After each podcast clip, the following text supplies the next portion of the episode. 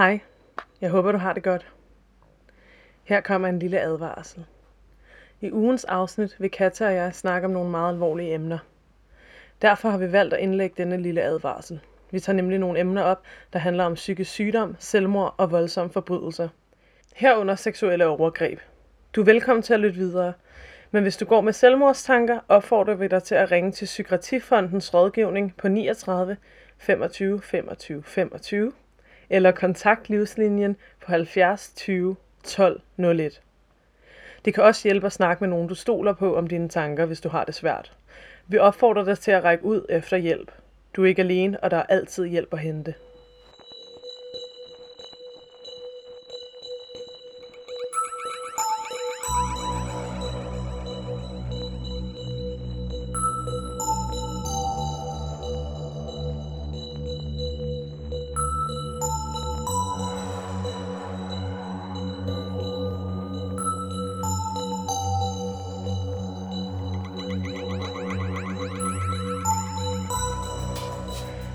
Velkommen tilbage til din yndlingspodcast. Det uforklarlige. Vi er dine værter, Daisy og Kata, Jeg er Daisy. og jeg er Kata. Igen, igen, igen har vi problemer med øh, vores lyd. Men vi håber, I kan holde ud og høre på det, og at vi ikke behøver at slette det her afsnit og optage det på ny. Ja, vi håber, det går an. Desuden så er der vist også nogen, der har valgt at bore inde i lejligheden ved siden af. Så det er godt nok. ja. Øhm, ja. Nå, nok om det. I denne uge der har vi valgt at koordinere igen, så I kommer til at høre noget, der er det samme, eller et emne, der passer sammen med den andens emne. Ja. Øhm, men først, før vi går i gang, der vil jeg lige sige, at øh, vi vil blive rigtig, rigtig glade, hvis I deler vores podcast med jeres venner og fjender. Hvis I liker vores Instagram. Hvis I går ind på Apple Podcast og giver os fem stjerner og laver en god anmeldelse. Generelt bare, hvis I giver os noget øh, good, øh, good reklame, please. Det vil vi blive rigtig glade for. Indeed. Indeed. Nå, nu videre i vores liv, fordi at jeg ved i hvert fald, at min del af afsnittet bliver ekstremt lang.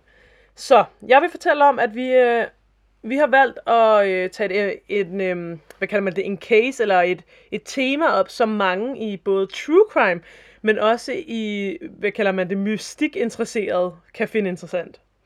Vi har nemlig tænkt os i dag at tale om The Cecil Hotel og sagen om Elisa, eller Eliza Lam. Lige præcis. Ja. Jeg tror faktisk, det er Elisa Lame. Jeg tror faktisk, det er Eliza Lam. Nå, Ja, fordi altså, hun er jo fra Canada. ja. Jeg har bare hørt flere sådan, øhm, amer- altså, i amerikanske nyheder og sådan noget, hvor de kalder hende Elisa, hvor jeg netop har undret mig over, hvorfor de udtaler det sådan. Jamen, det er godt, at du har ret. Jeg Men- synes bare... Jeg har jo nemlig set den dokumentar, der ligger på Netflix om det. Og der. Ja. synes jeg altså, der er mange af dem, der siger Eliza. Ja. Ved du hvad, vi være. siger det bare på begge måder. Lidt ja. forskelligt omkring omkring. Og så håber vi, at øhm, en af dem er det rigtige. Ja, Ja. lige præcis. Elisa skråstreg Eliza Lame. Lige præcis. Nå, skal jeg starte med eventuelt at fortælle lidt om hi- hvad hedder det, selve hotellet og historien bag? Ja, fordi det er jo noget af et hotel. Ja, det er det nemlig. Ja. Og det er det, jeg har researchet lidt på. Yep. The Cecil Hotel åbnede den 20. december 1924 i Los Angeles. Mm-hmm. Det var 15 etager højt og havde hele 700 værelser. Og kostede i gåsetegn kun 1,5 million dollars at bygge. Hvilket svarer til cirka 9 millioner danske kroner. Ja. Som jo, altså, det er mange penge, men det er måske ikke så meget i forhold til, hvor stort hotellet var. Ja. Eller hvor stort hotellet er. Ja. Hotellet i dag, som du også lige nævnte før, det har lidt af en historie bag sig. Mest af alt på grund af de mange dødstilfælde, der har været i løbet af årene. Hvad enten det var mor eller selvmord. Det har desuden også inspireret flere horrorfilm og serier, blandt andet den femte sæson af American Horror Story. Det første tilfælde, det skete den 22. januar 1927, hvor en 52-årig mand begik selvmord på hans hotelværelse. Det siges, at han var separeret fra hans kone og hans barn og ramt af en stor ensomhed. I 1930'erne var der fire personer, som begik selvmord på hotellet. En af dem faldt ud fra et vindue på 9. etage, men det blev aldrig bekræftet, om hun selv sprang eller om hun blev skubbet. Var det hende, hvis kæreste var på hotelværelset samtidig? Hende den unge? Det mener jeg nok, det var. Ja. Ja. Jeg har ikke alle... Som lå og sov, mens det skete, efter sine, ikke? Jo, det er jeg ret sikker på. Ja, okay. Og det er netop, ja, man ved ikke, Hvad er der sket? Nej. hvad der præcis skete. Ja. Men hun faldt i hvert fald ud fra, fra 9. etage. Ja. Ja. I 1940'erne, der begyndte man at få hjemløse samlet et sted. Og dette blev det såkaldte Skid Row, som ligger lige ved siden af, hvor Cecil Hotel ligger. Fordi hotellet havde så mange værelser, og det var også relativt billigt i forvejen, betød det, at flere og flere nu begyndte at bruge det som et alternativt sted at sove frem for på gaden. Hvis man for eksempel lige var kommet ud af fængslet og havde svært ved at blive godkendt til en lejlighed, så kunne Cecil Hotel være the place to go. Yes. Ja. Dermed fulgte der så også meget kriminalitet i og rundt om hotellet. Der foregik prostitution, stofhandel, voldtægter og mere. I 1944 skete det første mord på hotellet. En 19-årig kvinde fødte sin søn på et af hotellets værelser og smed efterfølgende babyen ud af vinduet. Ja, var det Ja. ikke noget med, at hun vågnede op og gik ud på badeværelset og fødte? Eller sådan Jo, noget? hun fødte på badeværelsesgulvet. Ja. Og så har hun simpelthen smidt den her baby ud af vinduet, fordi at hun så påstod efterfølgende, at, øh, at han var dødfødt. Men man har så efterfølgende kunne konkludere, at det var han ikke. Nej, hun har, så har hun i hvert fald troet det, ikke? Men øh, Ja, præcis. Ja, hun blev så sigtet for mor, men blev frikendt på grund af uterrengelighed i gerningsøjeblikket. hmm. Ja. Så var der en person, der faldt ud af et vindue i 1947, og to andre mellem 1954 og 1962, og også endnu et tilfælde af selvmord i denne periode. Altså, der er allerede, der er allerede sket mange ting. der er godt nok mange selvmord, ja. Ja. I 1964, der blev en 65-årig telefonoperatør fundet død i hendes værelse, efter hun var blevet voldtaget, slået og til sidst stukket ihjel. Hun havde boet på hotellet i de sidste fem år, og hendes venner sagde, at de havde set hende blot få minutter, inden en mand, som skulle aflevere nye telefonbøger, fandt hende. Mordet er stadig uopklaret. Mm. Og lige den, der tænker jeg også, det der med, at der er nogle af hendes venner, der har set hende eller været sammen med hende få minutter efter hun er blevet fundet død, og hun var også blevet voldtaget. Det- Men var de sammen med hende efter hun var fundet død? Nej, de var åbenbart sammen med hende få minutter inden hun var død. Ah, okay, jeg var lige sådan noget. Nej, nej. Altså, så... Ja, Det har været en hurtig voldtægt. Virkelig. Ikke at, altså, det er selvfølgelig stadig slemt, men det har sket hurtigt, det er det, jeg mener. Det Præcis. har meget været sådan bum, bum, bum. Præcis, det må netop være sket virkelig hurtigt. Og det kan ovenikøbet være, tænker jeg, jamen lad os bare sige, at de her venner har været på hotelværelset med hende. Det må de jo have været. Det kan ovenikøbet være, at gerningsmanden også har været derinde på det tidspunkt, bare har gemt sig et sted. Ej, det er klamt at Ja. på. Ja. Det er forfærdeligt. Ja, okay. I 1980'erne til 1990'erne, der har der så boet to seriemordere på hotellet. Den ene var Jack Unterweger, som jeg uden tvivl udtaler forkert, og den anden var Richard Ramirez, som også var kendt som The Night Stalker. De boede der begge to, mens de var i gang med deres seriemord. Unterweger var en østrisk seriemorder, som begik mord i flere forskellige lande, før han til sidst blev fanget i Miami. Og Ramirez var en amerikansk seriemorder, serievoldtægtsmand, kidnapper, pædofil og indbrudstyv.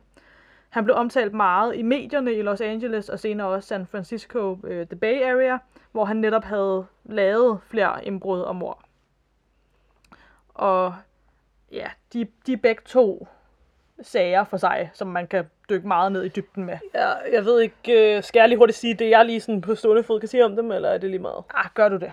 Gør du det? Øh, hvad hedder det? Altså, ikke, jeg er overhovedet ikke ekspert på det her område. Øh, så vidt jeg husker, så The Night Stalker, han var en type, som kunne finde på at gemme sig i for eksempel pas, skabe, øh, indtil de så faldt i søvn og var helt rolige. Og så kom han frem, og så alt efter hvilket våben han havde. Om det, han skiftede nemlig pistol, kniv, øh, jeg kan ikke finde på flere våben, men de våben, økse, Ja. øh, hvilket gjorde, at det var svært for politimænd at lave en profil på ham, fordi at når man hele tiden skifter måde at begå forbrydelser på, og våben og sådan noget, så er det ikke en sær, altså så er det sværere at finde ud af, hvilken type du er, så det gjorde han med vilje.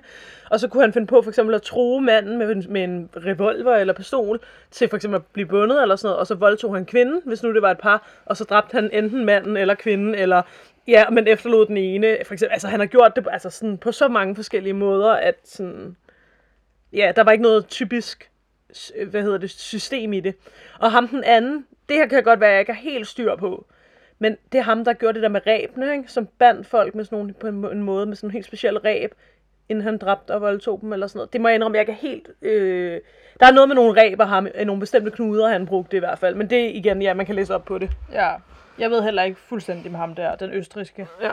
Men lige meget hvad, altså jeg kan godt forstå, altså også med ham der Ramirez, jeg kan godt forstå, hvis folk i det område i den periode har været virkelig, virkelig bange. ja. Og der er sikkert også nogle af de to der, der har dræbt på selve hotellet. Hvem ved? Ja, sikkert. Det er i hvert fald klamt, at der har boet to seriemordere på det hotel. Ja, virkelig, og især med den forhistorie, hotellet allerede har på Ja. det her tidspunkt. Der er noget med det hotel. Ja, det er der altså. Ja. I 2007, der fik hotellet en ny ejer. Og mellem 2007 og 2011 forsøgte man at rebrande hotellet. Mm. Nok af god grund. I 2011 fik noget af hotellet navnet Stay on Main, men det har nok været svært at slippe historien og de ting, der i det hele taget har fundet sted på hotellet gennem alle de år. I 2014 så fik det igen en ny ejer, som lukkede hotellet, hotellet ned i 2017 for at lave en kæmpe renovation og for at tilføje nogle lidt mere luksuriøse faciliteter, som for eksempel en pool på taget og sådan noget. Og det er så forventet, at hotellet åbner op igen i år, 2021 faktisk. Spændende. Ja. Efter sine til efteråret, har jeg hørt. Meget spændende. Ja. Ja, var der ikke også noget med i forhold til det der med uh, Stan May, at der stadig var noget, der hed The Cecil Hotel, hvor dem, der Jo. boede der fast, Jo. kom, og så Stan May var sådan lidt mere, det skulle forestille sådan low budget for dem, der sådan lige hurtigt skulle til Los Angeles, sådan lidt mere motelagtigt. Præcis. Fordi der Ja. var nemlig også mange, der netop brugte det som, jamen, nu er det her, jeg bor, og jeg er her faktisk mm. i, i mange år, ikke? Jeg kan ikke helt huske, hvordan det var, men det var noget med de allerøverste var sådan, og så var der nedenunder hotelværelser eller et eller andet. Ja, jeg kan ikke helt huske det. præcis. Ja. Og så øh, vil jeg lige hurtigt sige tak til Cosmopolitan og Wikipedia, God som gamle er den gode gamle. Yes. Ja. Nå, ja, og du... så, øh, hvis vi så spoler tilbage til 2013, så skete nok en af de mest kendte sager på hotellet, og det, altså det, du vil fortælle noget mere om. Åh oh, ja, Ja. det vil jeg jo. Og det er bare, jeg, i forhold til det, jeg skal fortælle om, er det meget godt at kende hotellets forhistorie, sådan så man kan tage det i mente, Mm. når jeg nu vil fortælle noget. Altså, der er jo sket virkelig, virkelig mange ting ja. på det hotel, og det her, det var bare nogle af de... Jeg synes, du gjorde det godt. En lille tidslinje der. Tak skal du have. Nu, øhm, ja, nu vil vi snakke om en sag, som er desværre ret sørgelig, ja. så vi vil bare lige understrege, at hvis vi griner på noget tidspunkt, så er det ikke af ulykkerne, så er det måske mere af, hvad jeg eventuelt kan komme til at sige. Eller giver det mening, det jeg siger? Ja. Det er mere sådan, vi griner selvfølgelig ikke af nogens ulykke. Det vil Nej. vi bare lige understrege, ikke? Okay. Ikke, at jeg har tænkt mig en joke, men I ved, hvad jeg mener. Yes. Jeg starter nu. Jeg vil fortælle sagen om Eliza Lam. Eller Elisa Lam. Jeg siger Eliza. Gør Men det, hvis hun gør hedder det. Elisa, så er det bare sådan, det er. Nu Okay. går, vi, vi, går- ud fra, at hun hedder Eliza nu. Ja. Ja. Fredag den 1. februar 2013 gik to forældre i en forstad til Vancouver i Canada og ventede på at høre nyt fra deres 21-årige datter. Deres datter hed Eliza Lam, og hun var ude at rejse alene rundt i Amerika og har været afsted nogle uger på det her tidspunkt. Elizas forældre ventede på, at Elisa ville ringe og fortælle, at hun var okay. Det var jo dejligt at få at vide, når hun nu var helt alene ude i den store verden. Eliza var til daglig studerende, hun var blogger, og hun havde hele livet foran sig. Hun havde på sin blog, øh, blog døbt sin rejse rundt i Amerika The West Coast Tour, og her postede hun også billeder fra sin rejse og fortalte om, hvordan hun havde det, som mange unge nok også vil gøre den dag i dag. Måske mere på Instagram, men i hvert fald noget, mm. man kan genkende. Ikke? Her kunne hendes følgere følge med i hendes oplevelser, og det virkede til, at hun trives med at rejse alene rundt blandt andre rygsækrejsende, men desværre så endte hendes rejse med at blive et tragisk mysterium. Elisa havde en klar aftale med sine forældre, David og Jenna Lam, at hun ville være i kontakt med dem hver dag. Hun skulle trods alt rejse alene, og derfor var det rart at være i kontakt mindst én gang om dagen. Ja, det var dejligt at være i kontakt mindst én gang om dagen, så de vidste, at hun havde det godt, og hvor hen i verden hun var. Og det vil jeg sige, da jeg var ude at rejse alene, da jeg var cirka samme alder, da jeg blandt andet var en måned i Toronto alene og sådan noget, så snakkede jeg altså også med min mor flere gange om dagen. Fordi selvom man er voksen, er det jo rart for ens forældre at vide, hvor man er, ikke? Mm. Nå, da de så ikke havde hørt fra hende her den 1. februar, blev de bekymrede og ringede til politiet i Los Angeles, hvor Elisa burde befinde sig. Men da Elisa var voksen, og det ikke var ulovligt ikke at ringe til sine forældre øh, det ene øjeblik efter det andet, kunne politiet ikke rigtig hjælpe herre og fru Lame. Ej, det må også være forfærdeligt. Ja, Det der med, at jamen, vi kender hende, vi har snakket med hende, vi ved, hun vil ringe hver dag. I må gøre noget, og politiet må jo bare... men det er jo rigtigt, det er jo ikke ulovligt at ringe. Nej, præcis. Altså, ja. Nå, tidligere på året, den 26. januar 2013, an, nu er vi altså tilbage i tiden, ikke? Ja. Ankom Eliza Lam til Los Angeles og tjekkede ind på hotellet Stay and May, som vi jo nu ved i virkeligheden også var The Cecil Hotel in disguise. Øhm, som du også fortalte, så ligger hotellet i den del af Los Angeles, som ikke er langt fra Sk- The Skid Road. Row? Hvordan man udtaler det? Skid Row. Ja, lige præcis. Som er et område, som er fyldt med hjemløse, stoffer og kriminalitet. Folk med problemer af økonomisk eller anden art, eller psykiske lidelser, bor typisk her, og nogle er faktisk blevet dumpet her af myndighederne selv. Ja. Og det er sådan et afgrænset område, hvor de ligesom bare bliver left til at klare sig selv. Og på gaderne, som jeg tror, du også fortalte, er du, altså, er der sat telte op lige ved siden af hinanden overalt, hvor de her hjemløse så bor. Og det er altså et område med meget øhm, usikre gader, vil jeg kalde det. Men Eliza var på den her low-budget rejse, fordi hun jo var studerende, studerende, og havde booket sig ind på hotellet for at spare penge. Øhm, og hun var nok ikke klar over hjemmefra, i hvilket slags kvarter hotellet lå. Hun blev indlogeret med to andre unge kvinder på et billigt værelse, der hed 506B. Det var et tilbud for unge, der rejste alene øh, og ville spare penge, at de kunne bo sammen på sovesale eller værelser. Og nu var Eliza klar til at tage LA med storm. Hun havde fem dage til at udforske den populære by, før hun skulle videre til det næste stop på hendes planlagte rejse. Eliza brugte det meste af tiden i LA på sightseeing, og blandt andet var hun også gæst til et liveshow, som blev optaget i byen. Så hun hyggede sig, ikke? Mm-hmm. Efter noget tid på hotellet blev hun dog overflyttet, overflyttet til et andet værelse, end det hun oprindeligt blev indlogeret på. Dette skete, fordi hendes to roommates klagede over hende. De her to roommates fra værelse 506B synes, at hun opførte sig mærkeligt, og det er senere kommet ud, at hun blandt andet skrev små sædler til dem, som hun lagde på deres senge og ej- ejendele, og der kunne stå ting som for eksempel tage hjem eller andre mere ubehagelige ting. Altså, så hun skrev simpelthen sådan nogle ubehagelige beskeder Okay. og lagde rundt omkring. Øh, og det er sikkert også værre end det, jeg lige sagde. Ikke? Det var i hvert fald nok til, at begge, øh, uafhængigt af hinanden, klagede til hotellet. Ja, og de kendte vel heller ikke hinanden i forvejen. Det tror jeg ikke, nej. Nej. Eliza endte med at få et privat værelse til sidst, som hun kunne være på de sidste par dage, til hun skulle tjekke ud igen. Dette fandt hotellets medarbejdere til at være den rette løsning, for ligesom at få problemet løst. Ikke? Ja. Ja, som sagt, så var det meningen, at øh, Eliza efter fem dage øh, skulle tjekke ud den 1. februar, og så rejse videre til Santa Cruz, som vidt jeg har kunne læse mig til. Men det gjorde hun ikke. Der var heller ikke nogen, der havde set eller hørt fra hende den dag, værket på hotellet, eller som jeg sagde før, hendes forældre, som jo ventede på, at hun ringede her den 5. eller det løgn, den 1. februar. I receptionen undrede man sig over, hvor hun var, og gik op til hendes værelse. De bankede først på, men der kom ikke noget svar, og til sidst så låste de sig så ind og gik ind på værelset. Og her fandt de så alle hendes ting, medicin, hvor der blandt andet var medicin for depression og bipolar lidelse med mere, fordi hun havde forskellige psykiske lidelser, som hun tog hver dag. De lå fremme. Hendes toiletsager lå fremme, og hendes tøj og sådan noget. Det var ikke sådan, øh, hvad kalder man det, mistænkeligt rodet, men det var rodet nok til at tydeligt øh, sige, at hun ikke havde pakket. Hun var ikke klar til at afrejse, ikke? Det lignede ikke Eliza bare at have forladt hotellet uden at tjekke ud, og der slet ikke uden hendes egen dele. Det giver mening, ikke? Mm. Derfor frygtede de ansatte nu også, at der var tale om en forbrydelse, og derfor kontaktede de nu også politiet. Nu begyndte politiet så øh, med igangsættelsen af en større eftersøgning og indevendte både hotellet med mandskab og sporhund. Altså de brugte både mænd og hunde til ligesom at søge på hotellet efter Eliza. De gennemsøgte alt fra kælder til kvist, inklusiv taget. De kunne selvfølgelig ikke tjekke alle de værelser, som havde gæster, da det ville kræve en retkendelse, men ellers så gjorde de et rimelig grundigt arbejde. Og jeg kan ikke huske, hvor mange timer de brugte på det, men de brugte lang tid på det, ikke?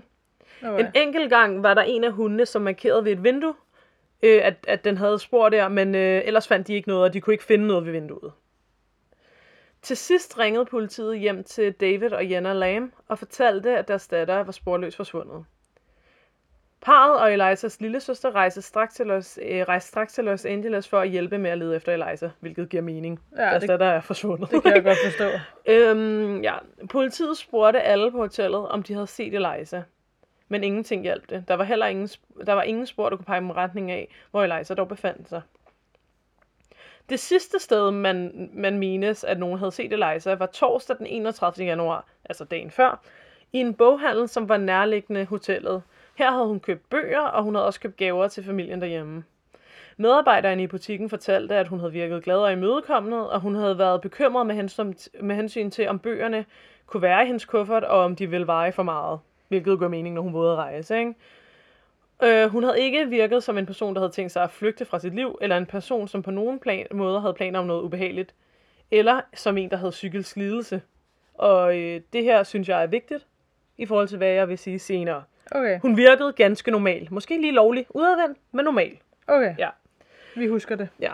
Politiet bad snart offentligheden om hjælp ved et pressemøde, og så hang de flyers op i området med billeder af den unge kvinde. Det siges, at der har været to billeder på den her flyer, og øh, man kan se, at Eliza har mørkt hår og brune øjne og var en køn, køn ung kvinde.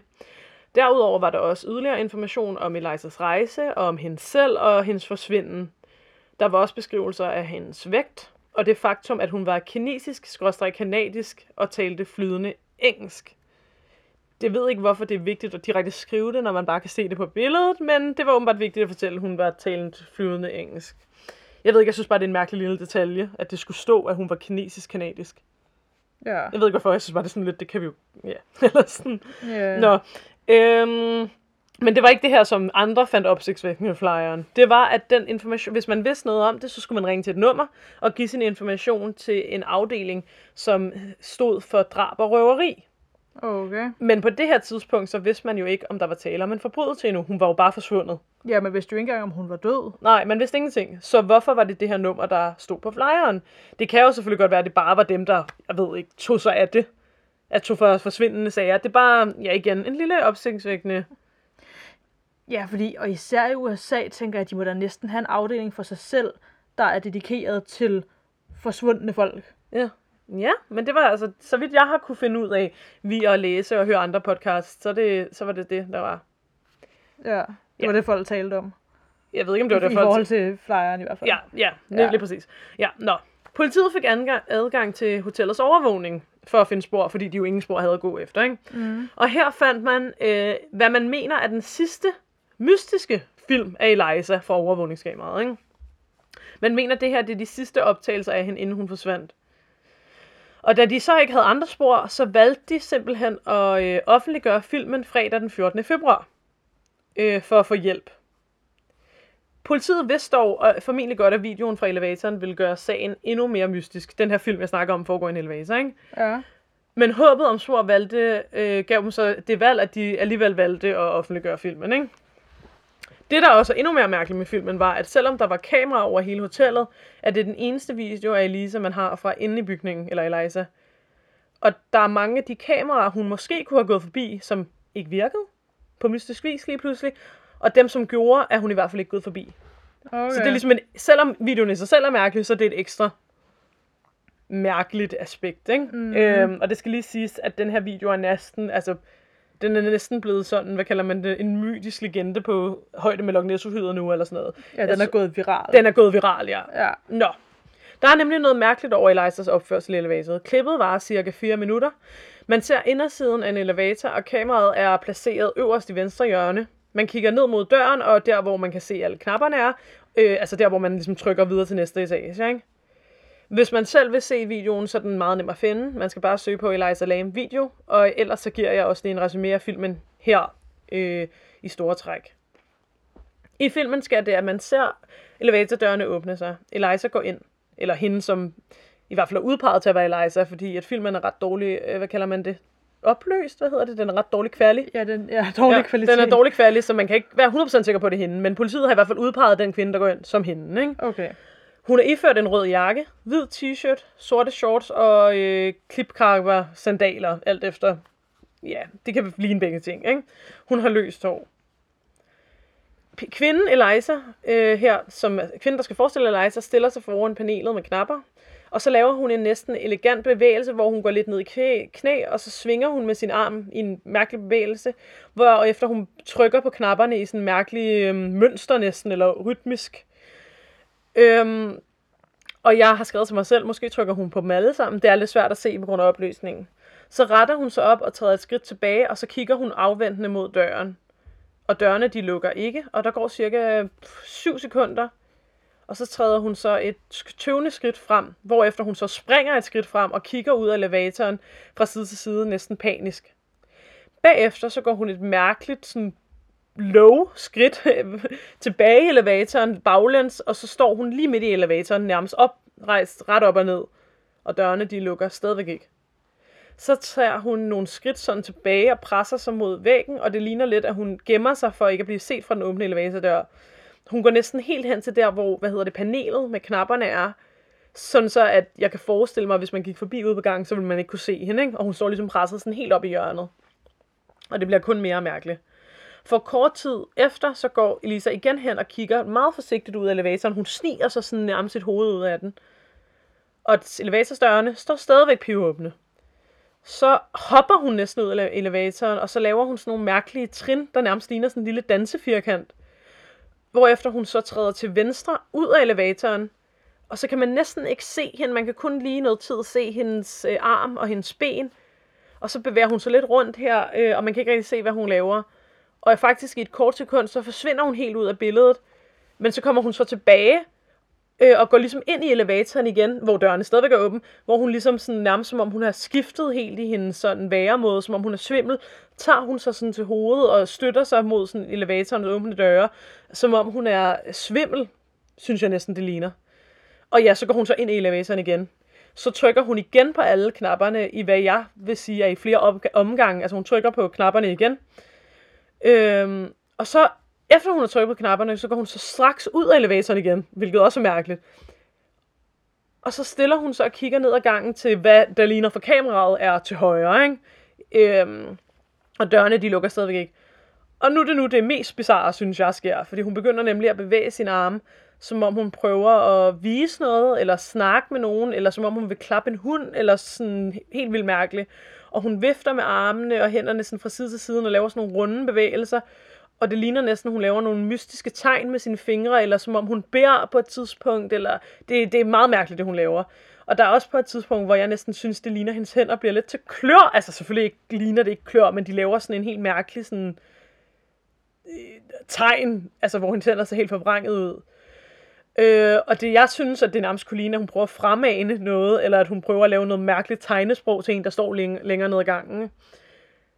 Og så stopper hun, og to og et halvt minut ind i videoen ser man så den her kvinde for sidste gang. Selvfølgelig stadigvæk udfjert sin røde jakke. Og så i stedet for at gå ind i elevatoren igen, så går hun så til venstre for kameraet ud af elevatoren, altså helt væk, så man ikke kan se hende fra kameraet i elevatoren. Så står elevatoren stadigvæk åben. Det er først efter 30 sekunder, at dørene lukker. Og efter 13 sekunder, så åbner de sig igen. Og efter 9 sekunder, så lukker de sig igen. Så det er næsten som om, at elevatoren nu kører normalt, og ligesom sådan kører op og ned på etagerne. Som om, at det, at hun forlader elevatoren, gør, at den er begyndt at virke igen. Filmen giver rigtig mange spørgsmål. Hvem var det, hun gemte sig for? Eller flygtede fra? Hvad var de her mærkelige bevægelser med hendes hænder? Var det en, hun snakkede med? Står der en på en af siderne af elevatoren, man bare ikke kan se fra kameraet inde i elevatoren? Hvorfor lukkede elevatordøren ikke? Hvorfor trykkede hun flere gange på forskellige knapper? Hvorfor gik hun ind og ud af elevatoren så mange gange og med så mange mærkelige trin? Som vi også sagde før, videoen er gået viral. På rekordtid så blev den set af millioner, både i USA, Kanada og Kina, hvor Eliza, som jeg har fortalt, forældre kommer fra eller stammer fra, før de flyttede til Kanada. Flere, der har set videoen, mente, at Elizas opførsel skyldtes, at hun var på stoffer. Andre mente, at hun lignede en, der var bange eller på flugt, og nogen gik så endda så langt som at påstå, at hun måske var besat af noget ondt eller flygtede fra et spøgelse. Mange mente også, at videoen bare viste en person, der var psykisk syg.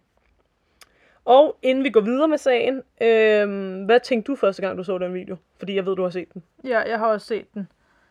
Jamen, ud, glem alt andet, du ved om sagen. Hvis du kun så videoen, hvad vil du så tænke? Altså, jeg tror, at det... Hmm, jeg synes, det er svært. Den er meget... Den er jeg, klam, den video. Altså, I hvert fald. Den er uhyggelig. Som, altså, jeg synes helt sikkert, de første ting, man tænker, er spørgsmål. Det, man har en masse spørgsmål, ja. som du også sagde. Og især, det, altså det jeg især lægger mærke til, synes jeg, da jeg så den første gang, det er det der med, hvorfor lukker elevatordørene ikke? Det kan jeg måske have en forklaring på senere, men ja, det er helt klart det, man... Ja, Det- fordi jeg får nemlig så også, altså den umiddelbare, altså den nemme løsning på det spørgsmål, det er jo, jamen, der står en ude for elevatoren, som tryk, holder på knappen, som man bare ikke kan se fra overvågningen. Men det er bare måden, hun... Åh, det er måden, hun nogle gange står uden for elevatoren og kigger til højre, og nogle gange er det som, hun står ude og kigger til venstre, hvor at, og laver de der ting med armene, hvor at, hvis der stod en person på enten venstre eller højre side, jeg ved ikke, det er bare mærkeligt. Ja, det er i hvert fald en meget mærkelig video, ikke? Ja. Nå. På trods af alle teorierne kastede videoen ikke mere lys over sagen, og politiet havde stadigvæk ingen spor øh, om Eliza. Under eftersøgningen af Elizas forsvinden blev det klart, at Eliza var bipolær, som jeg snakkede om. Hun fik jo medicin for det. Mm. Øh, og derfor er der så også nogen, der mener, som jeg sagde før, at hun havde fået et anfald den aften, hun forsvandt, og det er det, man ser på videoen. Ikke? Men, som jeg sagde, Eliza, hun fik medicin for sine psykiske lidelser. Jeg tror også, hun havde ADHD og sådan noget. Og der er, hun fungerede normalt hjemme i Canada. Der er få steder, jeg har kunne finde, at hendes søster har snakket om, at hun engang imellem valgte ikke at tage sin medicin, og så godt kunne blive lidt psykotisk. Men øh, jeg er ikke helt sikker på den kilde. Men primært har man hørt, at hun tog sin medicin jævnligt, og at hun altså opførte sig normalt og kom igennem livet, selvom hun havde øh, problemer, eller jeg ved ikke, om man kalder problemer, hun havde udfordringer psykisk, ikke? Og jeg vil altså gerne lige sige, at der er mange, der har psykiske diagnoser, som altså kan leve et helt normalt liv. Det betyder ikke, at man er helt crazy, bare fordi man har nogle psykiske lidelser. Nej, nej, bestemt ikke. Nej, man kan sagtens have et liv, helt normalt liv. Øhm, ja. Så det, ja, men selvfølgelig var det gjort, altså det, det er selvfølgelig noget, man skal tage med i overvejelserne, at hun var bipolar, og det havde depression og sådan, ikke? Dog kunne man inde på hendes blog læse, at hun, øh, nå, det er fordi, jeg sagde, at hun fungerede normalt hjemme i Canada, men man kunne også læse inde på hendes blog, at hun til tider følte sig depressiv og anderledes. Hun var generelt meget ærlig inde på sin blog. Men jeg tror, at alle unge mennesker føler sig ked af det og anderledes nogle gange. Så jeg ved ikke, altså, jeg ved ikke hvor meget det beviser i noget som helst. Øh, ja. Nå, der blev søgt efter Eliza i 19 dage uden held til at finde hende. Man håbede stadig på at finde hende i live, men politiet begyndte at miste håbet, og sådan er det jo alle forsvundne sager, at nu længere tid der går, nu mindre chance er der for at finde personen i live, ikke? Ja, desværre. De vil også snart opdage noget sørgeligt og yderst ubehageligt. Fordi nu begyndte flere af hotelgæsterne på Hotel Cecil og Stan May at klage over hotellets vand. Der var nemlig begyndt at blive problemer ved vandtrykket. Nogle gange så mente gæsterne også, at vandet smagte underligt, og det havde til tider øh, en mærkelig mørk farve eller særpræget lugt. Og en gæst efter sine fra rum værelse 320 klagede og bad hotellets personale tjekke op på det. Hotellets pedel og alt mulig mand, Santiago Lopez, blev sendt øh, ud for ligesom at finde ud af det. Og han tjekkede så alle rørene og endte så til sidst op på taget, hvor de fire store betonvandtanke, der forsynede hotellet og en kaffebar på matriklen med vand. Og det var her, han gjorde et grusomt fund tirsdag den 19. februar. De store tanke står meget tæt sammen, men han kunne se, at en af tankene slog stod åben. Der er stiger på, eller var stiger på de her tanke, men han havde svært ved at kravle ind, fordi det ligesom var inde imellem tankene. Øh, den her stige var monteret. Øhm, så derfor valgte han, fordi han var lidt for stor til at komme derind, at tage en øh, separat træstige, og så stillede han den så op, for han kunne tjekke den her låge, som stod åben. åben. Vandet nede i vandtanken gik ikke helt op til, tank, øh, til toppen af tanken. Den var cirka to tredjedel fuld. Og nede i tanken, så fandt han så livet af en ung, sorthåret kvinde. Hun var ophuset efter at have ligget i vandet længe, og hun flød med ansigtet opad, og hun var nøgen. Spredt omkring lå, lå hendes tøj og ejendele. Og det var det tøj, man mente, at Eliza havde på, da hun forsvandt. Pedellen stro, øh, slog straks alarm, og politi og efterforskere ankom hurtigt til stedet. Der blev sat et telt op omkring tankene for at beskytte efterforskningen for nyhedshelikopter. Og til sidst så valgte de så, for ikke at skade livet, at tømme vandtanken, øh, inden de tog hende ud. Det tog et par timer, før alt vandet var drænet, øh, og så kunne efterforskerne få fat i det nødvendige udstyr, så de kunne tage livet ud for, som jeg sagde, uden at ødelægge eventuelle beviser. Ikke? De endte med at vælge at skære et hul i tanken, og så øh, fik de ligesom hende ud igennem det. Et, altså, i stedet for at tage hende ud igennem lugen igen, så tog de hende ud igennem hullet i tanken, de selv havde lavet. Ikke? Ja. Politiet var overbevist om, at livet, de har fundet, var Eliza Lam. Og det blev hurtigt klart, det var det også. Øh, spørgsmålet var nu, øh, det som nede alle. Hvordan var den unge pige overhovedet havnet i vandtanken? Alle dørene derop havde alarmer på, medmindre man ville vælge at bruge en mærkelig lille hemmelig stige, som lå på ydersiden af hotellet. Og vi snakker altså om en bygning, som du siger, er meget højere end 10 etage højt, og den her stige, den svæver nærmest ud i luften, så det er ikke den mest oplagte stige at kravle på, ikke? Men en hund havde jo givet tegn ved et vindue, så måske havde hun brugt, øh, hvad kalder man det, brandtrappen og stigen op. Nå, udover at det i sig selv var svært at komme ud op på taget, så var lugen, lugen til vandtanken her, den var jo svær at komme til. Øh, og den var også som pedellen, han havde svært ved at komme ved den, som jeg sagde før, han blev nødt til at tage en helt ekstern stige for at komme derhen. Og øh, lugen kunne man ikke umiddelbart se fra, når man stod på taget. Men hvis nu man så først fandt ind til den her luge, så skulle man altså igennem den, og den var cirka 25 gange 30 cm stor. Så det er ikke en stor luge. Eliza var heller ikke en stor kvinde, men luen er ikke særlig stor. Nå. Adoptionsrapporten den blev senere frigivet. Øh, der var dog hele tiden skrevet, at de, det de stod i den var, at det var det, der var mest sandsynligt, fordi at Elizas liv var så medtaget, at det var svært at afgøre øh, noget, fordi hun havde ligget så længe i vandet. Der var dog ingen tegn på skader ved halsen, ingen blødninger i hendes øjne, så derfor mente man, at hun ikke var blevet kvalt. Der var ingen tydelige tegn på seksuelt motiv på hendes krop, øh, som de jo søgte efter, fordi hun jo var nøgen, ikke? Dog var der blod omkring hendes endetarm, men det kunne også passe med det stadie af opløsning, livet var i, så det behøvede ikke at betyde, at hun var blevet seksuelt misbrugt. Der var ingen tegn på andet vold eller forsvarsskader på hendes krop, og hun havde valgt i lungerne, som var det drukning. Nu var spørgsmålet jo så, om det var selvmord eller mor. Straks kom der masser af forskellige teorier frem. Og disse øh, teorier er dem her, at hun havde selvmord, lavet selvmord. Hun led af forskellige psykiske lidelser, og blandt andet var hun jo som sagt bipolær og havde haft øh, nogle alfald før.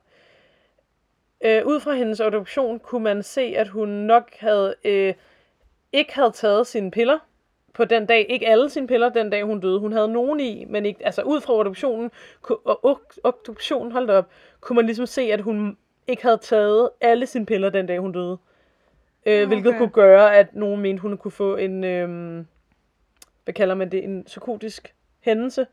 Ja, episode. Episode, eller, ja. ja. Øh, men hun havde taget nogle af sine andre piller, og hun havde altså også taget dem dagene op til.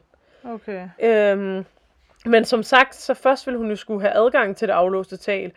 Og herefter skulle hun jo så på en eller anden måde selv have klatret op på en af de høje tanke, uden at have den her eksterne stige, ikke? andet end den, der var på tankene.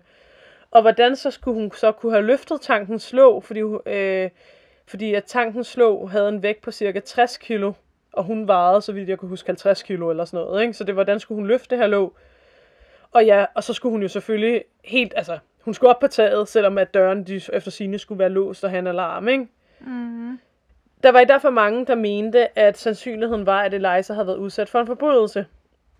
Og at det også kunne forklares ud fra Elizas opførelse øh, i elevatoren, hvor det bestemt lignede, at hun var på flugt fra nogen. Men som sagt, så udkom obduktionen her øh, den 21. februar, hvor alt det, jeg sagde tidligere, øh, stod. Men det sidste, der så ligesom blev skrevet på obduktionen, var, at hun formentlig var død af en ulykke for følge af en bipolar lidelse, som jeg sagde, på grund af en psykotisk episode. Ikke? Mm. De mente altså ikke, at Eliza havde taget sit liv, liv sådan med vilje, men at det var sket på grund af en ulykke. Altså, så hun var ligesom skyld i sin egen død, men det var ikke for at dø, hun havde gjort det. Det var bare en ulykke på grund af den her bipolar øh, medicin, hun ikke havde taget. Ikke? Eller altså på grund af, at hun var bipolar, den medicin, hun ikke havde taget. Du vrøvler lidt, men I forstår, hvad jeg mener. Ja. Men det kunne ikke rigtig forklare, hvordan hun var kommet ned i vandtanken alene. Og det, der også var endnu mere mystisk ved sagen, var, at hun ikke havde sin telefon. Altså, den var forsvundet, ikke? Okay. Som sagt, så fandt man alle mulige ejendele, blandt andet hendes ur og nøgler til hotelværelset, men ikke hendes telefon ved hende. Og man kunne ikke spore den. Politiet kunne ikke spore den. Men mere mærkeligt bliver det så, da der pludselig er aktivitet på hendes blog, flere måneder efter, at hun var død.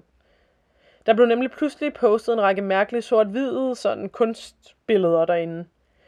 Der er selvfølgelig den sandsynlighed for, at Eliza selv kunne have sat bloggen til automatisk at poste billeder. Øhm, men at hun skulle have sat dem til at poste et, næsten et år efter hendes død, virker usandsynligt. Og jeg forstår ikke, hvorfor man ikke bare kan lave nogle øh, undersøgelser rent teknisk, om det er noget, der er blevet sat til, at, altså det er noget, hun selv har sat. Eller, jeg forstår ikke, man ikke kan lave et eller andet, hvor man kan søge, hvor, hvor det bliver postet fra. Men det kan man åbenbart ikke finde ud af. Ej, det burde man da næsten ja. kunne se, hvor det kommer fra. Ja, men det kan man åbenbart ikke. Altså, eller det mindste spore IP-adressen, eller et eller Ja, andet. det ved jeg ikke, hvorfor der Det der melder historien ikke noget om. Nå.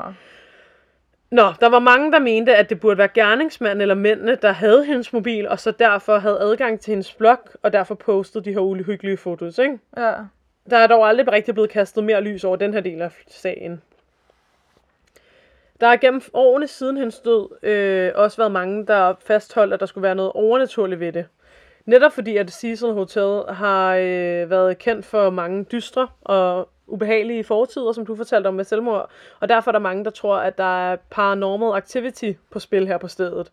Og der er også mange, der mener, at man kan høre spøgelser på hotellet og sådan noget. Mm. Øh, det har jeg dog ikke lige været inde og søge på, men der er mange, der mener, at der er nogle værelser, hvor man kan høre to mennesker snakke derinde, og hvis man åbner døren, er der ikke nogen og sådan noget. Ikke? Okay. Nå, men øh, i forhold til, om hun blev my- myrdet. Politiet mente ikke, at der var tegn på forbrydelse. Men som sagt er der mange, der stadigvæk mener, at, øh, at det her det skulle være et mor. Grunden til, mange mente, det var et mor, var fordi, at man sagde, at lågen var lukket. Men som jeg sagde, så er det kommet ud siden, at pedellen her bare havde lukket lågen selv, tror jeg nok, men at den var åben, da han ankom. Der er lige noget, der er noget forvirring der nemlig, så derfor valgte jeg at sige, at han så, at den var åben, da han kom, fordi han sagt senere.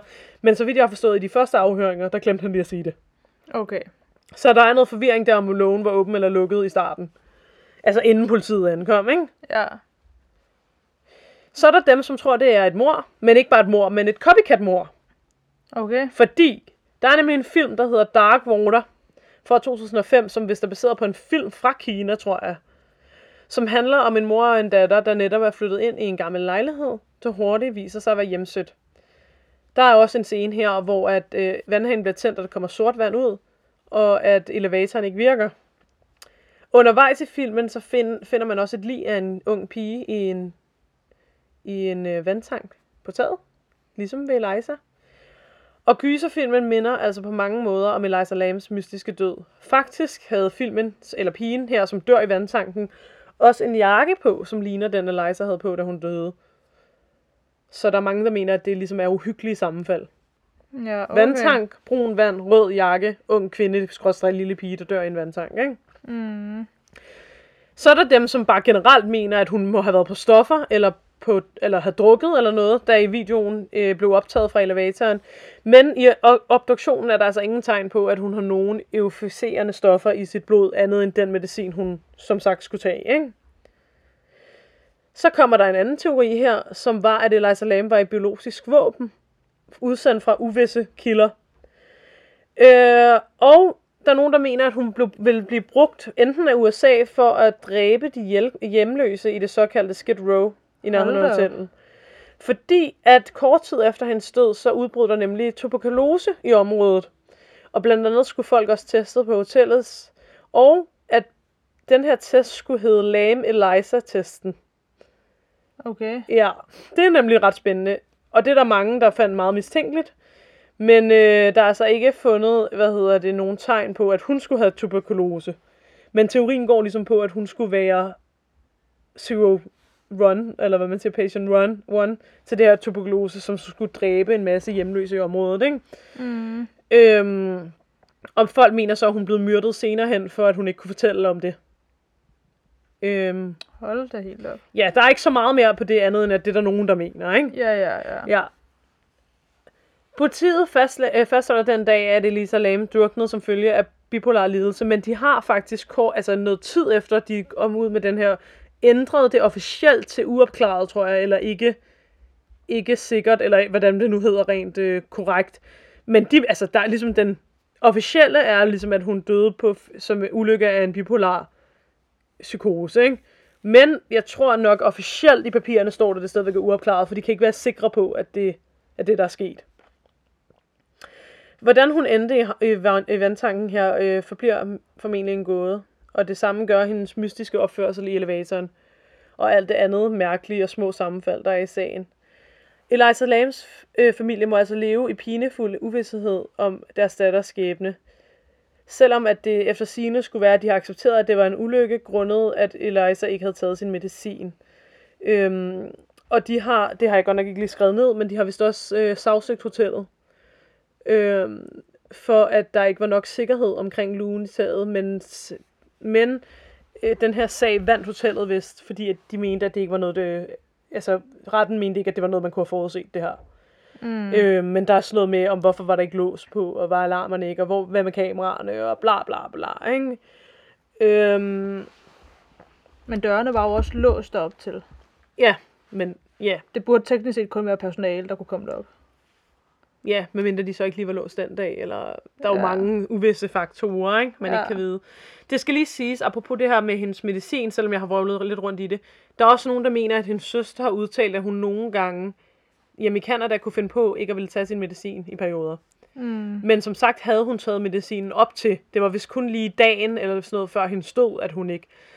Og det her, det er ikke noget, jeg har fundet nogle tydelige beviser på, men øhm, jeg har tænkt, der er ikke andre, der har sagt det her nogen steder, det er noget, jeg privat har tænkt. Hvem siger, at hun er endt i vandtanken den dag, hun forsvandt? Hvad nu, hvis hun er blevet holdt fanget, og derfor ikke har kunne tage sin medicin, og det er derfor, det ikke var i hendes systemer? Mm. Det er bare noget, jeg selv ligesom har tænkt, ikke? Øhm, Ja, ja. Netop fordi hundene jo her var oppe på taget og søge. Hvorfor har de så ikke fundet hende? Ja. Øhm, ja. Øhm, og nu, jeg havde lige lovet, det er heller ikke noget, jeg skrev ned. Jeg har lige nået at komme tilbage med det der med døren, der ikke lukkede. Der er nemlig nogen, der mener, at have været inde og kigge på panelet i elevatoren, at den knap, hun trykker på, til, en af de nederste, nederste er dem, der holder elevatoren åben. Så er det faktisk er hende selv, der trykker på den der hold døren åben knap.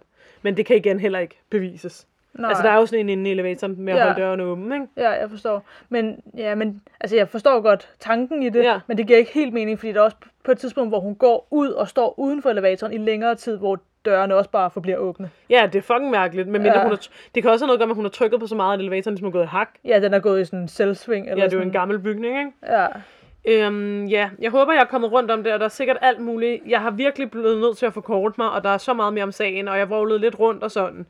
Men det er simpelthen fordi, at jeg ville ønske, at jeg kunne sige meget mere, så jeg har nogle gange lavet nogle spring i teksten, som var lidt mærkelige. Jeg vil gerne sige tak til Se og Hør, der har lavet en artikel, der hedder Eliza blev kun 21, mysteriet om pigen i elevatoren. Sige tak til noget på womenshealthmac.com. Og så vil jeg gerne sige tak til Wikipedia. Netflix-dokumentaren Crime Scene, The Vanishing of at the Cecil Hotel. Jeg vil gerne sige tak til podcasten The Brohio Podcast. Og podcasten Mørkeland, episode 102, hvor de også snakker om den her sag. Øhm, ja, det er primært der, jeg har fået mine informationer så fra. Yes. Især tak til Mørkeland for at give mig en dansk version af det hele.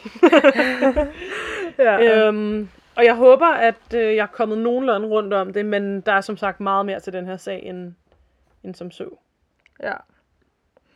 Du triggede mig også lige, Okay.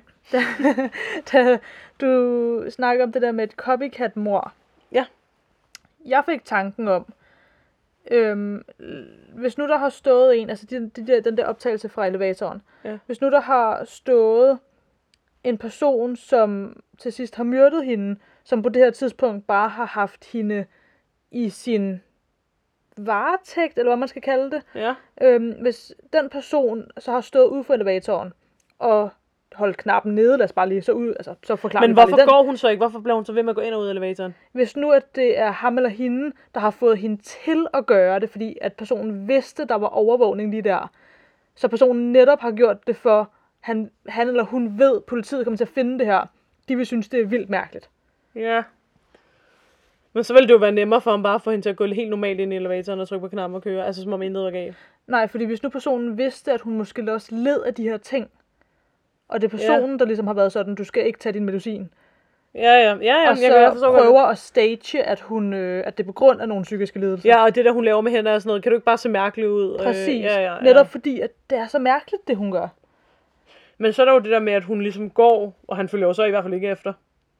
Men Døren er jo Ja. åbnet noget tid efter, medmindre han så ventet på, at de er lukkede. Åh, oh, jeg ved det ikke. Men mindre hun ikke går, hun går bare lige ud for kameraets synsvinkel. Ja.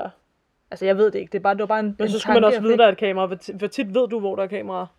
Når Men du... hvis nu det er en af de ansatte på hotellet. Ja, jeg har nemlig også tænkt, om det skulle være en ansat på hotellet, ikke? Ja. Jeg har faktisk... Ej, okay, man skal passe på med at give... Hvad kalder man det? butleren skylden. Ja. Nej, men det er mere fordi ham der, øh, San Diego, eller hvad fanden hedder han, Lopez, ham pedellen. Jeg kan nu kan ikke lige huske hans navn. Nå, ja, en, en pedel, ja, pedel. Nu siger jeg ikke, det er ham. Det er bare sjovt, hvordan. Det er lige bare noget med loven. Ja. Det er også fordi, selvfølgelig, hvis man finder et lig, så får, altså, man får jo et chok. Ja, og man glemmer hurtigt. Og jeg ved også godt, at det kan være svært at huske, hvad man har lavet dagen før. For eksempel. 100 procent. Ja. Men, og man kan også få et, et umiddelbart chok, og en umiddelbar sådan, altså, ja, ikke? Ens hjerne kan blive sådan lidt, hold nu helt op. Man havde ikke lige forventet at se et lig. ja. Øhm, det kan godt være ret voldsomt. Men når man så lige tænker tingene igennem, og man sover på det, der går nogle dage, altså det der med, at han så heller ikke kan huske, om lågen var på, eller om den var åben. Altså jeg må sige, det, det har jeg ikke læst direkte, at det er det, han har sagt. Jeg har Nå, bare okay. læst forskellige, eller hørt og set forskellige modstridende. Øhm, Nå, så det var bare, okay, det var bare modstridende. ja, og så er der noget i den, det er noget tid siden, jeg har set dokumentaren. Men så er der også nemlig også noget med, at politiet havde fået det at vide, som om den var lukket, og så hov, så kom han ud med, at den var faktisk åben, og så det havde gjort noget ved deres efterforskning og sådan Nå, noget. okay, okay. Så jeg har ikke lige sådan, jeg ved ikke præcis, hvornår, hvem sagde hvad.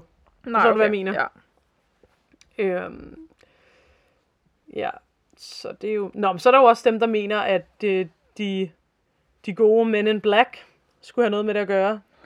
Ja. Dem, som er sådan for the government og skjuler paranormal activity, fordi der er nogen, det har jeg godt nok ikke selv set, men jeg har hørt, at der er nogen, der mener, at der er en video fra The Season Hotel i den tid, hvor hun er der, hvor man ser to mænd komme ind med solbriller, høje hatte og sådan noget, og, og black suit, som er det, sådan The Men in Black typisk går i. Så er der også dem, der mener, at det skulle være hotellet selv, at en ansat, der skulle have gjort det, og det er derfor, at der er så mange videoovervågninger, som lige pludselig ikke virkede, fordi de har prøvet at beskytte deres ansatte. Ja. Det er i hvert fald mystisk. Skal, vil du lige hurtigt forklare, bare lige meget, meget kort, hvem The Men in Black er? Nej, det er bare The Men in Black. ja, The Men in Black. Okay, altså jeg er ikke ekspert på området. The Men in Black er egentlig efter sine nogen, der beskytter hemmeligheden om øh, the government i Amerikas samarbejde med eventuelt liv i rummet og andre hemmelige, uvisse ting, befolkningen ikke ved noget om. Så alt det, som vi bare sådan, uh, altså, det, det er dem, der ved alt, i princippet, ikke? Og det skulle, Okay. okay. altså sådan, den populære i Alien Societies er ligesom, at de ved ligesom, hvem de her aliens er, og måske arbejder de sammen med dem, måske er de aliens selv, der har overtaget government, eller regeringen i Amerika, og så styrer de ligesom under dække af de mennesker, eller sådan, det er uvist, hvem de er, men det er i hvert fald nogen, der gør, at hvis du ved noget, noget så kommer de og lukker munden på dig.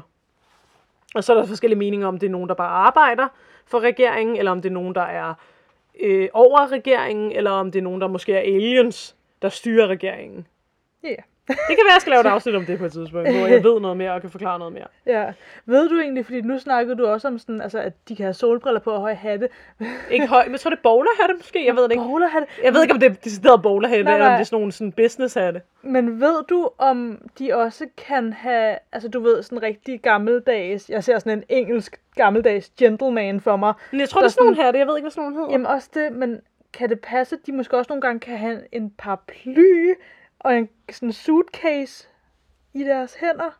Sikkert, jeg tror, de, jeg tror nemlig, de tager alt det der på for at ligne, hvis nu de skulle være aliens, ligne normale mennesker, ikke? Ja, fordi jeg så en video, og det kan godt være, at den er sat op. Det er ikke sikkert, at den er ægte. Nej. Men jeg så en video med en, der kører i en bil ude på sådan en landevejsagtigt sted. Så kører han ligesom rundt om sådan et hjørne, og så ser han pludselig, så sådan, øh, sætter han fart ned på bilen, fordi at han ser en mand, der går, og det er in the middle of nowhere, det her. Så ser han en mand, der går netop i sådan en jakkesæt, og sådan en, jeg tror også, det er sådan en bowlerhat, eller også er det en høj hat, det er en eller anden hat i hvert fald, og en paraply, og sådan en kuffert, eller sådan en suitcase i den anden hånd. Så får den der mand, der går på vejen, øje på bilen, og skynder sig at løbe væk, og bilen kører ligesom lidt efter, for jeg tror også, dem der i bilen er sådan, hvis det er ægte, så er de nok sådan, hvad sker der? Så kører de lidt længere frem, så ser de, at han løber lidt tilbage, så ser de, der er en til, altså en anden mand, der er klædt i det samme tøj, og også har en paraply øh, og en suitcase i, i hænderne. Og så løber de begge to ligesom væk, og så kører bilen lidt længere frem, og så ser de så sådan inde blandt træerne og buskene, eller sådan, og ved siden af sådan en mark, at der er måske 10 af dem, af de der mænd i det samme tøj, og med paraplyer og suitcases i hænderne. Altså det, ja, altså det kan godt være, at den er falsk, den video. Men, Men hvis det kan sikkert godt være, det var The Men in Black, det der. Var det Black tøj, det med? jamen det var det. Den video skal vi lige se bagefter. Ja, det, den er i hvert fald, altså, tæ, altså tænk, altså, hvis den er ægte, og man kommer kørende Men så der. var de der i bilen nok døde. Ja. Det er også det, fordi det, de, de løber nemlig lidt, og så til sidst står de bare sådan i en klump og kigger på dem i bilen. Så det, det er meget mærkeligt. Ja, men jeg ved ikke, altså det med Eliza Lam er i hvert fald bare... Det er mærkeligt. Ja. Men især fordi en ting er som familie og venner at miste deres datter, deres søster, deres ven. Det er ligesom slemt nok i sig selv, men at miste hende, og de teknisk set ikke engang ved præcis, hvad der er sket. Det må ikke Ja, være. men jeg synes faktisk... Ej, nu skal jeg virkelig passe på, hvad jeg siger. Jeg synes faktisk, det er bedre, hun er blevet fundet, end at hun ikke er blevet fundet. Ja, Altså, jeg synes, jeg synes det er bedre, at man ved, at hun er død, og ikke bliver holdt fanget et eller andet sted. ja. Øh, Ja, ja, at familien trods alt har den viden, at... Eller de har ikke uvidsheden om, at hun stadig er i live, hvor er hun henne, hvad der er sket. ja, præcis. At de trods alt... Selvfølgelig er det også forfærdeligt, hun er død, men, Ja, men sådan, man hører bare nogle gange om ting, der er værre end døden, ikke? ja. Ja, ja, folk, der bliver kidnappet og holdt som sexslaver i... 30 år og sådan noget, ja, Ja. ja. præcis. Altså nu tænker jeg også ikke kun med Eliza, men for eksempel også, altså nogle gange, når man hører om børn, der bliver kidnappet og sådan noget. Ej, altså, Ja, det er forfærdeligt jo. det er så forfærdeligt. Ja. Øh, især hvis de ikke bliver fundet, ikke? Jo. Altså, Oh. ja. Ja, jeg ved ikke, der er så meget, man kunne sige om den her sag. Øhm, nogle andre spørgsmål til mig, som jeg måske kan svare på? Hmm. Jeg føler, jeg har mange spørgsmål. Jeg er bare lidt i tvivl op i mit hoved, fordi der er så mange ting Ja. ved den sag. ja. Altså, jeg kan huske, da jeg startede med at dykke ned i sagen, Ja, der hældte jeg helt klart til, at det var noget overnaturligt, selvom jeg ikke ville indrømme det, men det var fordi, jeg var sådan, at det er simpelthen for weird, det her. ja, Og fordi der var så meget med hotellet og alt sådan noget. Så begyndte jeg at blive lidt mere rationelt. Så var jeg sådan, ej okay, det, det... Så var der længe, hvor jeg simpelthen hældte til, at det var rigtigt, at hun havde haft en psykotisk lidelse. mm. For det er også det, det ligner på videoen. ja, Og der, altså netop det der med, at der ikke er vold på hendes krop og sådan noget, ikke? ja og, og, og også hvis nu mærkeligt. hun har, har troet, at hun skjulte sig for en, kunne man så ikke godt i en psykotisk lidelse tro, at vandtanken var et godt gemmested og hoppe ned i den, og så ikke kunne komme op? Og derfor druknede ved en uhyggelig. Jo, Det kunne godt ske, ikke? ja. Øhm, Ja, også fordi hvis det er rent selvmord, for eksempel, det er også en meget voldsom måde at begå selvmord på, at drukne sig selv. Det er en meget I ubehagelig... drikkevand til andre mennesker. Ja, den, ja. Ja, Ja, nej, der vil man nok bare hoppe ud fra bygningen eller et eller andet. ja, man vil, de fleste vil nok gøre noget, der går lidt hurtigere og lidt mindre ubehageligt. Ja, præcis. Ja. Øhm, så jeg tror, jeg tror, hvis hun på nogen måde selv var, var skyldig i det i gåsøjne, så tror jeg, det har været et uheld. Ja, Fordi hun enten har, jeg ved ikke, har flystet bad, eller... Det er også det der med, at hun ikke havde tøj, tøj på, ikke? Ja, Men det har jeg læst mig til og hørt det der, i nogle af de dokumentarer, jeg har set, at nogle gange, hvis man drukner, og hvis vandet er meget koldt, så kan det godt gøre, at man får den impuls at tage tøjet af. okay. At det kan føles varmt, eller jeg forstår det ikke helt, men noget med, at det er ikke u... Men det er bare ligesom lidt for mange ting, der passer på en eller anden måde. Det er noget med, at hvis vandet er koldt, så kan det godt være sådan en måde at prøve at overleve på, at man tager tøjet af. Men det er også bare lidt vildt, hvis hun så også har taget sine underbukser af og sådan noget. Ja, Men mindre hun har troet, at det var en form for badekar eller sådan noget. Men hvorfor ligger tøjet så nede i vandtanken, og ikke... ja, så hun jo kravlet derned først. Så har det været virkelig koldt, så hun taget alt sit tøj af, og så hun druknet. Ja. Altså, man jo godt træde vandet i noget tid, men man kan jo ikke træde vandet for evigt. Ja, Men der er jo også den, at hvis det skulle være en, der havde myrdet hende, hvordan skulle han så få hendes lig ned? For han kunne ikke rigtig, som jeg sagde, få hende ind imellem tankene op ad den der mærkelige lille stige. Og der var også sådan et lille tag ved siden af, men så skulle han ligesom kravle op på det med et lig, og et lig er altså ret tung, og så få det ned igennem den lille luge. Men det kunne selvfølgelig være en gerningmand, der har fået en til i live og hoppe ned i tanken og druksne sig selv. ja, Altså, hvis han har fået en til at hoppe ned i tanken og bare lukket lågen, eller åbnet lågen, eller stået der til hun er død. ja, for det er også vildt at gøre det, uden at efterlade nogen spor. Men det kan være, der ikke, altså, der er jo ikke, no, altså, der er jo ikke nødvendigvis nogen spor, bare fordi man er på taget. Nej, nej. Så skulle han jo røre ved hende, eller Ja, hvis nu han har fået hende til at åbne lågen, hoppe derned, alting.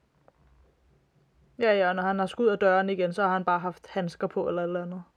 Ja, eller kravlet ned ad den der yderstige, eller... Ja, det synes jeg faktisk også var mærkeligt, fordi jeg troede til at starte med det der vindue, at det bare var et almindeligt vindue. Nej, jeg tror, den førte ud til brandtappen, men I må ikke holde mig op på det. Nej, men hvis den gjorde det, så synes jeg også, det er mærkeligt, at de så ikke har undersøgt det, at de så bare har tænkt, om der er jo ikke noget ved vinduet.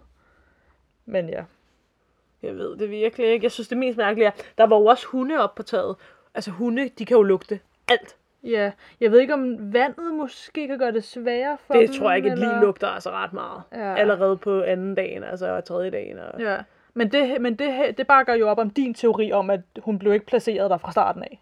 Nej, men det tænker jeg nemlig, om hun har været i live et eller andet sted. Ja, der, det er måske en af gæsterne på hotellet, der har haft hende på, på vedkommendes hotelværelse. Ja, det er sådan noget, jeg tænker, ikke? Ja, Men man ved det jo ikke. nej. Det er i hvert fald ligegyldigt hvad, om det er en ulykke, eller en selvmord, eller et mor. Det er forfærdeligt. Ja, virkelig. Det er det virkelig.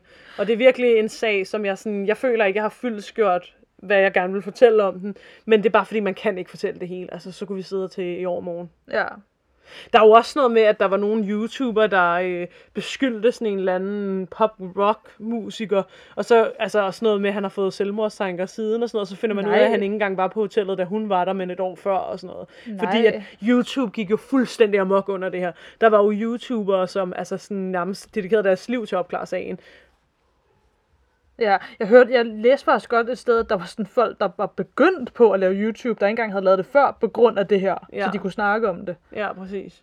Ja, Videoen er i hvert fald rigtig, rigtig uhyggelig. Jeg har godt nok set den mange gange. ja. Og der sker ikke noget, altså det er ikke sådan, man skal være bange for at se den på den måde, at sådan, det er ikke fordi, man ser nogen blive myrdet. Nej, eller nej, der er ikke noget ubehageligt ved at se den, den er bare så mystisk. Det, der er endnu mere mystik, er, at der, hvor der ligesom står timer og dato og sådan noget, det er jo blevet tværet ud. Ja, Hvor man også sådan, hvorfor gjorde politiet det? Hvorfor måtte man ikke se dato og minuttal? Og der er jo nogen, der mener, at den er blevet klippet, sådan, så nogle dele af den går hurtigere, og nogle dele af den går langsommere og sådan noget, for at få det til at se mere mystisk ud og sådan noget. Det er der nogen, der... Men det kan man jo alt sammen sikkert høre og læse ind på YouTube, hvis man synes, den del af det er spændende. Fordi er det så nogen, i- noget politiet dækker over? Eller ja. er det noget, politiet har sendt ud for netop at gøre det mere mystisk? Er det i virkeligheden noget fra regeringens side, der bliver dækket over? Eller... Ja, ja, hvis man, og så tager vi tilbage til The Men in Black. Og, Lige præcis, ikke? Altså, ja. Det kan også bare være noget, en så simpel ting, som hvis nu hun for eksempel på et tidspunkt har stået stille hen ved knapperne i et halvt minut, så er de spolet tiden op, så man ikke behøver at sidde og se på, at hun bare står stille i et halvt minut. Men det er stadig mærkeligt, Så, at... Og der er også, jeg kan ikke helt huske, hvad det var, det handlede om, men der er også noget med, at der er på sådan, hvor den hakker, hvor der er et eller andet med, når døren lukker, så hakker den nærmest som om, ja, der er blevet klippet i det, Okay. og sådan noget. Ja. Jeg så, jeg så faktisk også en eller anden, der havde skrevet noget om, at på et tidspunkt, hvor hun går ud af elevatoren og går hen til venstre, altså ud af, af kamerabilledet, Ja. så kan man, er det som om, man kan se begge hendes fødder tage et skridt væk, men så er der ligesom Ja, en fod. en alligevel. fod, der dukker op sådan et sekund efter, som, altså, ja, der er så nogen, der påstår, at hvis det er hendes fod, så har hun, altså, det, det kan ikke, næsten ikke lade sig gøre, den måde, hun har gået på, at det kan være hendes fod, der allerede er i den vinkel, hvor jeg, da jeg så så den igen, efter jeg havde læst det, der tænkte jeg, det føler jeg godt lidt, det kan, det til gengæld ligner det bare den anden sko så, end det hun har på. Lige præcis. Jeg har nemlig også set, hørt og læst det der, øh, hvor man tænker, er det en andens fod, det der? Ja. Men det er så, det, altså, det er svært at se, altså, om det, er det overhovedet en fod? Altså, Ja, også fordi opløsningen, som jeg sagde, er så dårlig. Ja. Ja. Jeg tænker også på det der med hendes hotelværelse, at hendes ting lå fremme. Fordi selvfølgelig kan det jo godt, altså sådan øh, kan man jo godt være, at man, jamen jeg lægger alle mine ting frem, frem, fordi nu bor jeg også på det her hotelværelse alene. Jeg ved ikke, om hun lagde dem frem. De var bare ikke pakket. Altså, så du ved, lidt Ja. ligesom når... Du ved, lidt ligesom da vi var i Berlin, så lå mine ting også hurtigt sådan lige i vindues. Jeg lagde dem jo sådan Ja. op i vindueskarmen, kan du ikke huske det? Jamen det er også det, jeg mener Så- med, ja, at, ja. at jamen, du er måske for eksempel sådan en type, der, der gør sådan noget. Så jeg kan se alle mine toiletsager, Ja, alle ja. mine parfumer. Præcis, og og så er der måske andre, der, jamen, de har det hele tiden i deres kuffert, og så tager de det kun op, når de lige skal bruge det, agtigt. Ja. Men, men altså, og selvfølgelig, så- altså, det er jo ikke noget galt i. Det kan godt være, at hun bare er en type, der bare lægger alle tingene frem, og så er det jo fint. Ja, ja. Men jeg får alligevel tanken om, jamen hendes medicin lå også frem et sted, og alt sådan noget. Altså, det, altså, jeg får også bare tanken om, hvis det for eksempel er en eller anden, der har startet med at komme ind på hendes hotelværelse, og så netop fået hende til, altså, eller gennemsøgt hendes ting måske, eller og så fundet de der piller, og... Jeg ved det ikke. Jeg ved det ikke. Nej. Men der er noget, der går imod min teori med, at hun blev holdt fanget. For jeg tror, der var noget med, at der var nogle af pillerne, hun havde taget den dag, hun døde. Okay. Men ikke den. Men det kan jo selvfølgelig godt have noget at gøre med, hvad hun havde på sig måske. Havde, hvis hun havde p- piller på sig, eller... Og så, ja, jeg ved det simpelthen ikke. Eller har han stjålet nogle af pillerne, men politiet har bare ikke fundet ud af det, eller... Jeg ved det ikke. Eller hende. Man skal selvfølgelig ikke altid bare gå ud fra, at det er en mand. Nej, nej. Og så er vi selvfølgelig også tilbage ved det. Er det noget paranormal, der bare sker på det der hotel, der får folk til at begå selvmord på de mest suspekte måder? Ja. Altså er, altså er hun virkelig besat eller et eller andet? Jeg så engang en YouTube-video af netop nogen, der besøgte hotellet på grund af dens historie. Og så, Ja, sorry. Jeg har bare lige en forstuet ankel, hvis man kan høre en, en lille ærtepose i baggrunden. Jeg snakker videre. ja. øhm, nej, men det, det, var, det var nogle YouTubere, der besøgte hotellet på grund af dens historie. Ja. Og så gik rundt og netop for at se, jamen, oplever vi noget paranormalt eller et eller andet. Ja. Og der var der en af dem, der snakkede om, at der gik lidt et rygte om, at hvis man netop gik ind i den specifikke elevator, hvor hun også var i, og så trykker på knapperne på en, i en bestemt rækkefølge, og så til sidst trykker på en bestemt etage, så skal man vente på, at elevatoren kører direkte til den etage, for det burde den så åbenbart gøre. Og når man så træder ud på gangen, så er man ligesom... Altså det er et eller andet med, at man er rejst tilbage i tiden, mm. uden at være rejst tilbage, fordi så skulle man efter sine kunne se spøgelser på den etage, eller et eller andet. Nej, jeg tror, det du snakker om er The Elevator Game. Nå, men det kan godt være, at jeg blander det lidt sammen. så. Ja, som er noget med hende der, The Black... Øh, hvad fanden er det, hun hedder? Nå, The Black... Øh, der, øhm. øh, øh, oh, hvad nu hun hedder? The Black Dahlian, kan det passe, hun hedder Ja, det? sådan et eller andet. Som er noget, jeg kan heller ikke det her spil 100%. Nå, det være, jeg blander at det er sammen. noget med, at man kan tage hen til en forladt by, at det ligner, hun leger den leg. Det handler om, at hvis man leger det, kan man tage hen til en bes- bestemt bygning, trykke knapperne, nemlig en bestemt rækkefølge, og så er der på en eller anden bestemt etage, hun dukker op, og hvis man kan overleve at være i elevatoren uden at kigge på hende i et eller andet vis antal tid, et eller andet, så kan man nemlig ende på en etage og rejse i tiden, eller et eller andet. Okay. Det kan selvfølgelig også være, at han blander det op sammen med et eller andet. Ja. Og at man, det ligner, at hun leger den leg. Ja, ja, det kan være, det, det var det, teorien gik ud på, om Eliza Lam lavede den leg. Ja, eller, jeg, kan, jeg må indrømme, jeg er ikke helt op på den der. Men hende der, The Black Dahlian, eller hvad det er, hun hedder, hun er vist en sag i sig selv, tror jeg. Hun er vist blevet myrdet. Jeg kan simpelthen ikke huske det. Men hun, var det hende, der kun var et barn, faktisk? Uh, det ved jeg ikke. Det kan jeg simpelthen ikke huske. Det skal Nej. vi lige tjekke op på, inden vi Ja. snakker om det. Men jeg ved, i The Brohio podcast snakker de også om det her. Ja. Øhm, ja. Ja. Det er mystisk, og det er i hvert fald forfærdeligt. Det er ligegyldigt, hvad der er sket, er det forfærdeligt. Ja. Ja. Vil du turde overnatte på det hotel, hvis jeg nu sagde, jeg har lige nogle penge, lad os lige ud og rejse? Hmm, det er jeg ikke sikker på. Nej. Jeg er ikke sikker på, at jeg vil have lyst. Altså, nu har det jo været lukket, og nu åbner det jo åbenbart op igen. Og jeg kan godt forestille mig med hele, altså al den optale med alle de her sager, selvom det selvfølgelig er forfærdelige ting, jeg kan godt forestille mig, at der bliver booket meget op, når det, Det åbner tror op jeg igen. også. Jeg tror, det er en god reklame. Ja, selvom det lyder lidt forfærdeligt, men Jeg tror, der er mange, der godt vil tage sådan nogle steder hen og bo. ja, jeg tror, folk steder. bliver nysgerrige. Det tror jeg nemlig også. Jeg Ja. ved sgu heller ikke, om jeg vil turde bo der. Det tror jeg sgu ikke, jeg vil. Nå, modens lys. Ugens lys. Øhm, Ja. vil du starte, eller hvad? Ja, det kan jeg da godt. Okay. Ugens lys. Jeg har fået en potteplante, skulle jeg så kalde det. Hvad hedder det overhovedet? Du ved, den der type potteplanter, der ligesom man kan hænge på en altan. Ja, altså en altankasse. ja, en altankasse. oh god. Jeg har fået en lille altankasse på. Jeg har engang en altan, men jeg har, eller jo, jeg har en lille fransk altan. Jeg er glad på din vegne, mit barn. Jamen mange tak. Og nu har jeg fået en plantekasse med nogle fine blomster i. Så det er jeg rigtig glad for. Yeah. Jeg kan godt lide planter. Yeah. Det kan Ja. jeg også indtil at dræbe dem. Ja. Hvad er dit lys? øhm, nå, i dag har jeg været til et møde med ham, jeg øh, leder et teater sammen med. Et meget lille bitte teater, der, øh, der øh, gør alt, hvad det kan for at løbe rundt. Og vi har ikke noget fast sted, vi er. Vi, vi kan ligesom være, sådan, være på forskellige scener. Og det er meget sådan, meget småt og lille, ikke? Og det hedder Teater Rendezvous, hvis man kunne lyst til at tjekke det ud. Hvor vi har snakket om en fremtidig forestilling, som jeg skal instruere.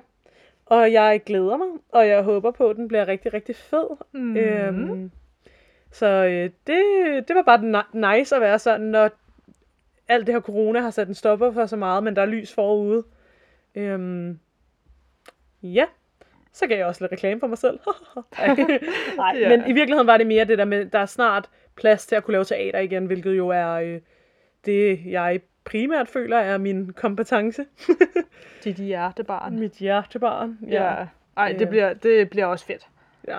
Jeg glæder mig også til at gå i teateret. Mm. Jeg glæder mig også til at gå i biografen. Ja. Jeg glæder mig også til at spise på restauranter uden at tænke på corona. Og, ah, og feste uden at tænke på corona. Jeg mener, være socialt samvær uden corona. Ja, Lige men, præcis. men der er jo lys forude, ikke? Det er der nemlig. Ja. Vaccinerne er på vej. Det er de nemlig. Ja. Ja. Jamen, øh, var det så det? det tænker jeg. Jamen så, until then.